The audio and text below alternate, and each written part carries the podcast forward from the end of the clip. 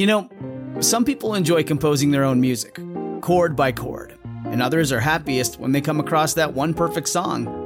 Work is not a lot different than that. Whether you prefer building your own workflow or using a pre made template, with Monday.com, you and the team can work in a way that's comfortable for everyone. Tap the banner to go to Monday.com and build your own amazing workflow, or find an awesome template. No judgment. This episode is sponsored by The Jordan Harbinger Show. Named the best podcast of 2018 by Apple. Tons of fascinating guests, untold stories you won't hear anywhere else. Expand your wisdom and discover other perspectives that you've never considered before with The Jordan Harbinger Show. Join Jordan as he interviews high profile people as well as intriguing personalities each episode features a discussion that might just take you anywhere. I recommend episode 970, where Jordan and guest Annie Jacobsen talk nuclear annihilation. How likely is it? How scared should you be? And what comes after? There's also episode 886 with David Farina, which delves into the wacky world of flat earthers. These episodes are great starting points, but you're sure to find deep, interesting, and thought provoking topics throughout Jordan's catalog. Turn off the music and turn up the wisdom with The Jordan Harbinger Show. We really enjoy this show and we think you will as well.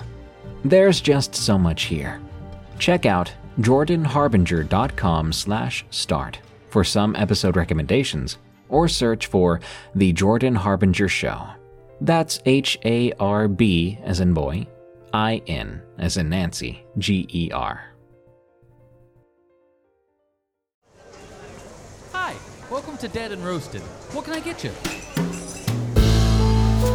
Time for another break already. Good. I needed a moment for my 11th coffee of the day. You know, if I don't get my 11th coffee, I get cranky. And the last time I got cranky, well, let's just say that family of possums in the alley is still pretty mad. Anyway, today I've got some new and scary, allegedly true stories for you, featuring terrifying things in retail, horse corrals, and assisted living centers. Enjoy these tales from the break room. And for the love of God, Gary, please hurry with that latte. Mysterious Woman from Vladimir. I work third shift, 11 p.m. to 7 a.m as a housekeeper at an institute for the mentally and physically disabled. Our department is located at the far end of the building, past the backyard door, where we take the trash out. Before COVID, our work IDs acted as a key to unlock the doors after the scanner accepted them. Now, the only way into the building is the main entrance. I believe it was mid 2017. I was moved to third shift, but during my second week on third shift, my first day of being alone, I gave myself an early break. I sat in our break room, scrolling through some social media app, when a woman burst into the room. Her hair was a mess, her clothes looked torn, and she looked terrified. I'd never seen her before, and I wasn't sure if she was new or normally worked on third shift. When she caught her breath, she told me something that made my stomach turn. I just woke up in my car in the parking lot. I don't know where I am. Can you help me? She asked as she began tearing up. I was stunned into silence for a moment. I, uh, was it your car? I managed to ask. She shook her head. No, I don't own a car. I don't know whose it was. She was panicking now and I'm trying not to panic too. Uh, how did you get inside? I asked, trying to calm myself. She walked me to the back door and just pointed. She had no badge though, and the door was 100% locked, which I knew because I'd accidentally locked myself out earlier, and I had to walk to the main entrance just to get back in. She took me outside when I told her the nearby street names, a few she recognized. She wanted me to show her how to get to the main street. However, when we were out there, she kept trying to get me to go to the parking lot. She wanted to show me the car she woke up in. I reassured her I believed her and I didn't need to see the parking lot. I also didn't want to go there since it was closed off due to construction.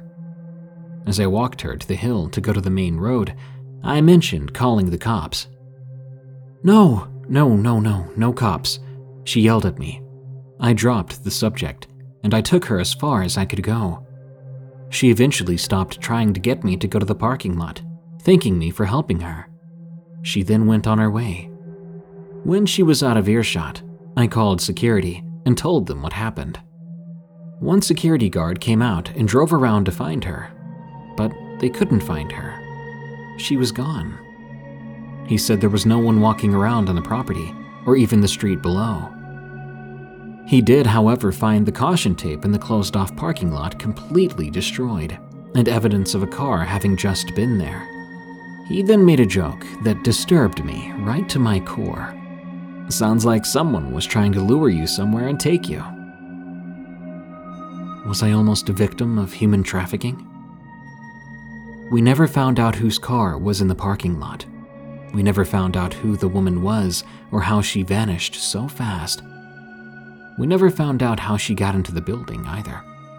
To this day, I think about her. Is she safe? Was the security guard's joke just a joke? Ghost in Assisted Living from KS. When I was 20 years old, I got a summer job working at an assisted living home. At the time, I needed hands on patient experience for my degree. So, without any credentials or formal training, I dove right in. This particular establishment was about 25 minutes away from my house. It was located in the more rural part of my county and brand spanking new. It was built on a property that had once been clay pits so it was pretty much surrounded by nothing other than a small field with a small church and a graveyard across the street. I've always been the type to get spooked easily. I'm a lover of horror stories, and I'm always letting my imagination run wild at the sound of every eerie creak and sight of every shadow. So, working somewhere with that kind of setting led to many nights of me scaring myself. I would constantly jump out and scare my coworkers, and I would constantly say how this building and location would be a perfect landscape for a Texas Chainsaw Massacre esque movie. But this particular incident occurred at one of those times when I wasn't reading too far into the sights and sounds of the building on second shift. To begin, my coworker and I had just finished passing medications. I'd say it was around 9:30 p.m. All of our residents were in the rooms or in bed, and we were winding down from the hectic day, getting ready to clean, do bed checks, and various other busy work until the shift was over at 11 p.m. However, we went into the main area of the building to take a quick break in two armchairs. As we were relaxing, I was facing my coworker and we were having a conversation. I remember her face going blank and serious suddenly. She was staring behind me then. At some point, I just said, Seriously, dude, you gotta cut that crap out right now. She then replied, That was weird. I could have sworn I saw someone walk down the hallway. At that point, we were spooked and decided to investigate. When we rounded the corner, there was no one there. Shocker. So at that point, we let rationality hit us and we decided to do a bed check on all the residents on that side. But everyone was safe and sound, everyone was accounted for. However, when we got to an older gentleman's room near the middle of the hallway, he was still awake and reading in his chair facing the doorway. I knocked and he permitted me to enter, and as I entered, he asked me, What was Julie doing in the hallway? To which I answered, Julie, no, she's sleeping in her room. The man then said, Ah, weird. I could have sworn I just saw someone walking down the hall. They had a taller build and looked young, so I figured it was Julie.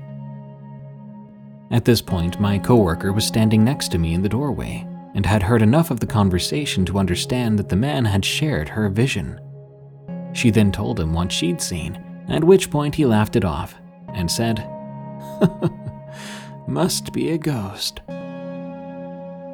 You may think this is a boring and uneventful story, but it is true. I had another resident in that building who was within her final days who told me, The people in the chairs won't stop staring at me. She then pointed to the two chairs for visitors in her room. Stories like these two make me wonder about trapped spirits in that place. Although the building was new, you never know what happened on the soil it stood on. This episode is sponsored by June's Journey. What is horror to you? Monsters? Murder? Mystery? Well, if human monsters are your thing, June's Journey is the game for you, albeit in a more light-hearted tone. June's Journey is a hidden object game with a thrilling murder mystery set in the roaring 20s. You play as June on the hunt for your sister's murderer Discover clues through exciting hidden object scenes, with beautiful and atmospheric illustrations and music. Victory brings you closer to new plot points and suspenseful answers. When not hunting for clues, you can customize your own luxurious estate island with gardens, buildings, and decor.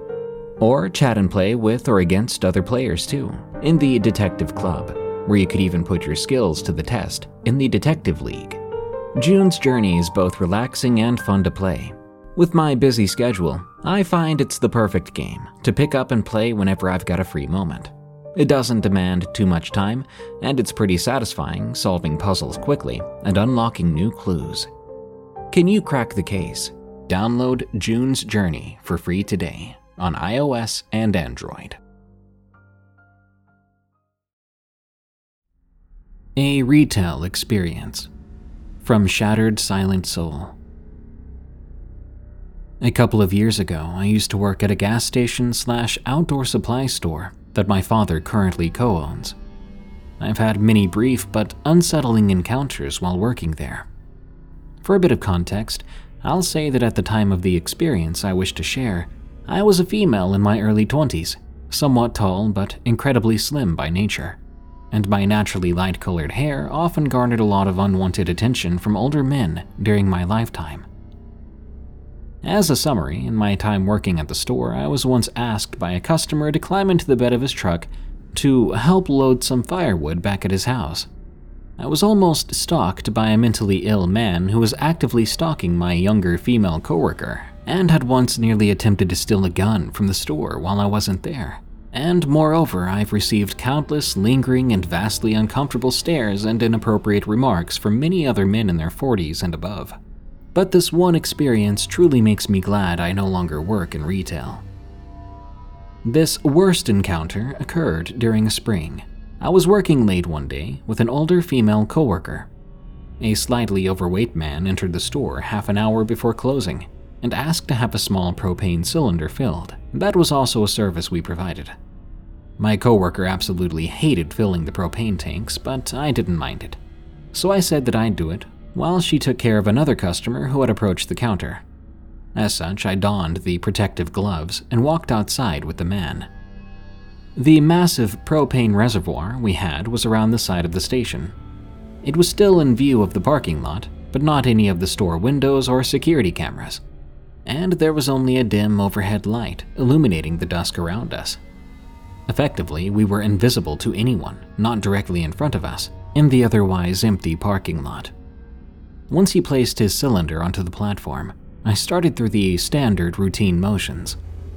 The man began to make typical small talk. As usual, I was polite like any customer service employee would be, but I started getting an off feeling inside my gut. Something about the man set my anxiety off, and I didn't fully know why. Until he suddenly began to ask me the dreaded personal questions everyone knows. So, how old are you? I felt my heart drop and thought to myself, oh God, please don't do this. But I maintained my customer service smile and replied as casually as possible. Old enough to carry. I was actually open carrying a pistol at the time, something highly encouraged by my gun loving father. However, it was also a great deterrent for some of the creeps who came into the store, and I hoped it would deter any further unwanted advances by the man. Honestly, I believe to this day that the fact I had that gun on my person is what most likely saved me from something truly awful occurring to me that night. Back to the story itself.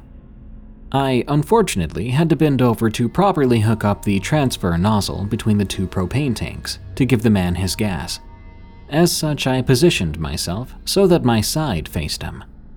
Without even trying to be subtle, this at least 50 year old man sidestepped so that he was directly behind me and only a couple of feet away. Simultaneously, he asked me if I lived in the area and which school I went to, if I went to college.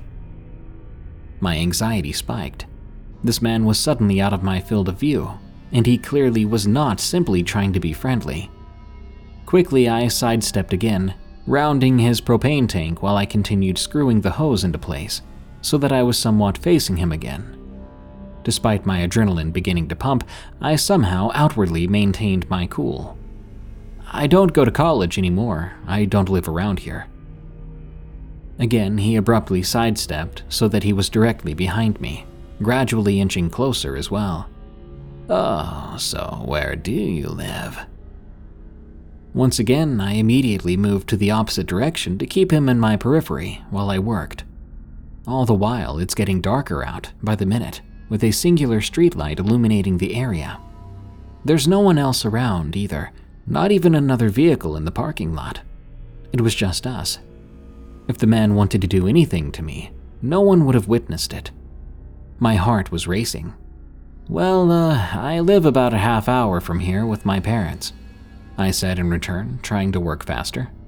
We actually went back and forth for a bit longer, awkwardly sidestepping in what was basically a back alley, while I checked the safety of the tanks and tried to keep this creep within my field of vision. All the while, he tried to move closer and remain directly behind me no matter where I moved. We were basically dancing in the dusk air, but I didn't want to be a part of that repugnant waltz. Finally, I got the two tanks properly hooked up to each other. I stepped back while it loudly went to work. I then looked directly at the man for the first time since leaving the building. He was staring me dead in the eye now with the creepiest, widest smile I've seen to this day. Without breaking eye contact, he took a step forward and spoke. It's a good thing you got that gun on you right now. It gets dangerous at night, you know.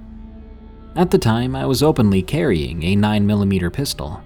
In that moment, I was immeasurably thankful that my dad had previously suggested I have it during late nights. Taking a small step back and against a concrete post, I forced a smile. Yeah, it's good for protection. Maybe I could show you my gun sometime, sweetheart. He stole another step towards me, standing a mere foot from my face. I wanted to simultaneously gag and run as my anxiety shot through the roof. But stupidly, I decided being compliant to my job was more important. I didn't want him to steal the propane and subsequently harm my father's business. So I just took another step back, swerving around the post, and I said nothing. Thankfully, his propane tank filled up only a few seconds later, and the machine shut itself off, as it was meant to. Ready to run away, I unhooked that little cylinder so fast I would have made Usain Bolt envious and by the grace of the universe, another car pulled into the parking lot right next to us at the same time. Their headlights landed directly onto both the man and myself. Instantly, he stepped back a couple of feet and actually began freaking whistling like a stereotypical, I'm not doing anything suspicious character. Silently thanking my impromptu heroes in the car, I calculated the propane's cost, then walked back into the store with the man following behind me. Thankfully, the couple from the car also followed us inside, and the man kept his distance as we walked. Once inside, I told my coworker what his propane cost was, and I immediately went to the back to calm down while she handled the transaction. Overall, the entire encounter lasted only a few minutes, but with the way he acted, the blatantly inappropriate questions he asked me, and that predatory smile, it honestly felt much longer. Thankfully, he never actually touched me during the whole ordeal, and I visibly possessed a weapon. But given the other circumstances of the environment, time of day, and the fact that we were alone outside, until that couple pulled up, things could have easily gone much worse, and likely would have. I truly believe that man harbored malicious intentions, and that he would have acted upon his thoughts had I not kept a gun on my person, or if that couple had not pulled into the lot and parked right where they had, the moment they had.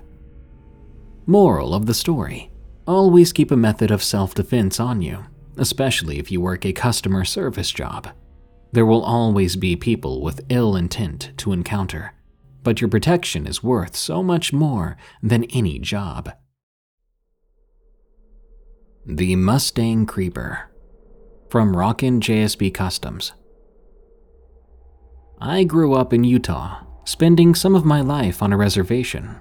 My parents used to tell me stories of creatures that can't be explained by science.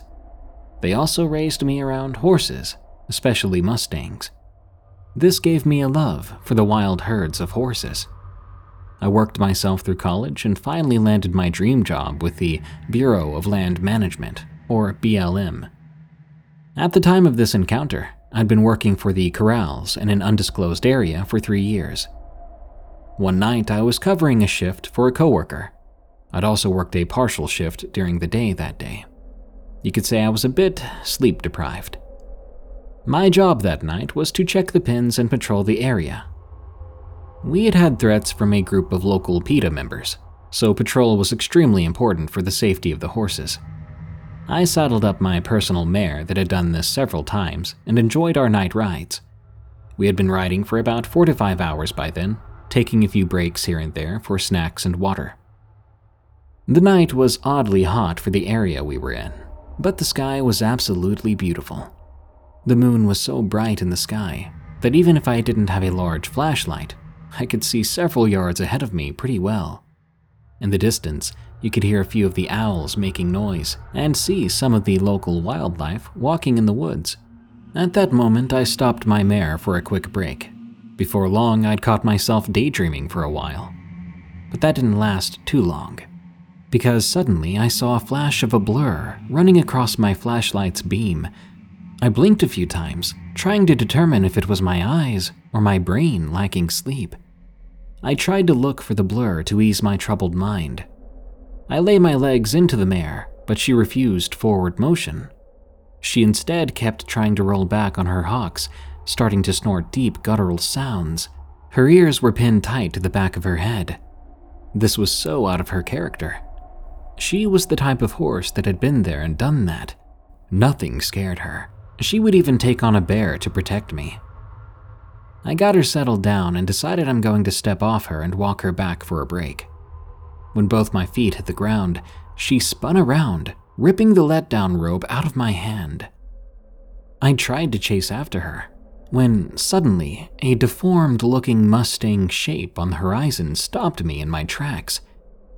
The silhouette of this Mustang seemed normal until I looked closer. The head, neck, and barrel looked normal, but the legs and height were wrong.